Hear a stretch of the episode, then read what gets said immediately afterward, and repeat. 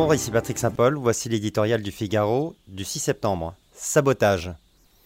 L'ouverture spectaculaire d'Emmanuel Macron sur le dossier iranien au G7 avait fait naître l'espoir d'un apaisement au Moyen-Orient.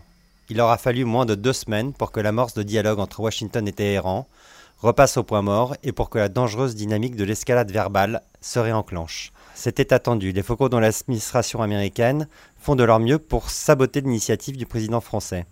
Refusant tout dialogue direct entre Hassan Rouhani et Donald Trump avant la levée totale des sanctions américaines, l'Iran a cependant pris soin de ne pas faire voler en éclats les lignes rouges américaines. Il ménage ainsi aux Européens une chance de relancer le processus. Le président Rouhani a annoncé l'abandon de tous les engagements iraniens en matière de recherche et de développement de centrifugeuses, menaçant ainsi d'accélérer l'enrichissement d'uranium. En réalité, ces restrictions n'existent déjà plus depuis longtemps Rouhani accorde aux Européens un délai supplémentaire de deux mois pour tenir la promesse de Biarritz, l'octroi à Téhéran d'une ligne de crédit de 15 milliards de dollars en échange d'un retour à ses obligations fixées par le traité nucléaire de 2015. Cela implique une levée partielle par Washington de l'embargo sur le brut iranien. Adeptes de la stratégie de pression maximale pour faire plier les mollahs, les faucons de l'administration Trump tonnent qu'ils n'accorderont pas d'exception. Pour eux, il n'existe plus de ligne de crédit.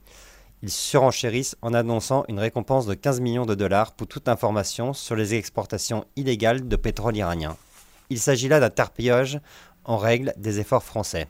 Pourtant, le plan Macron n'est pas encore coulé, car de son côté, Trump a besoin d'afficher un succès en politique étrangère, alors qu'il entre en campagne pour sa réélection et que la piste nord-coréenne refroidit. Mais le pari est encore loin d'être gagné, les durs du régime iranien ont deux atouts dans leur manche, les résultats obtenus par Kim Jong-un grâce à son audace quasi suicidaire et l'intransigeance de l'administration américaine.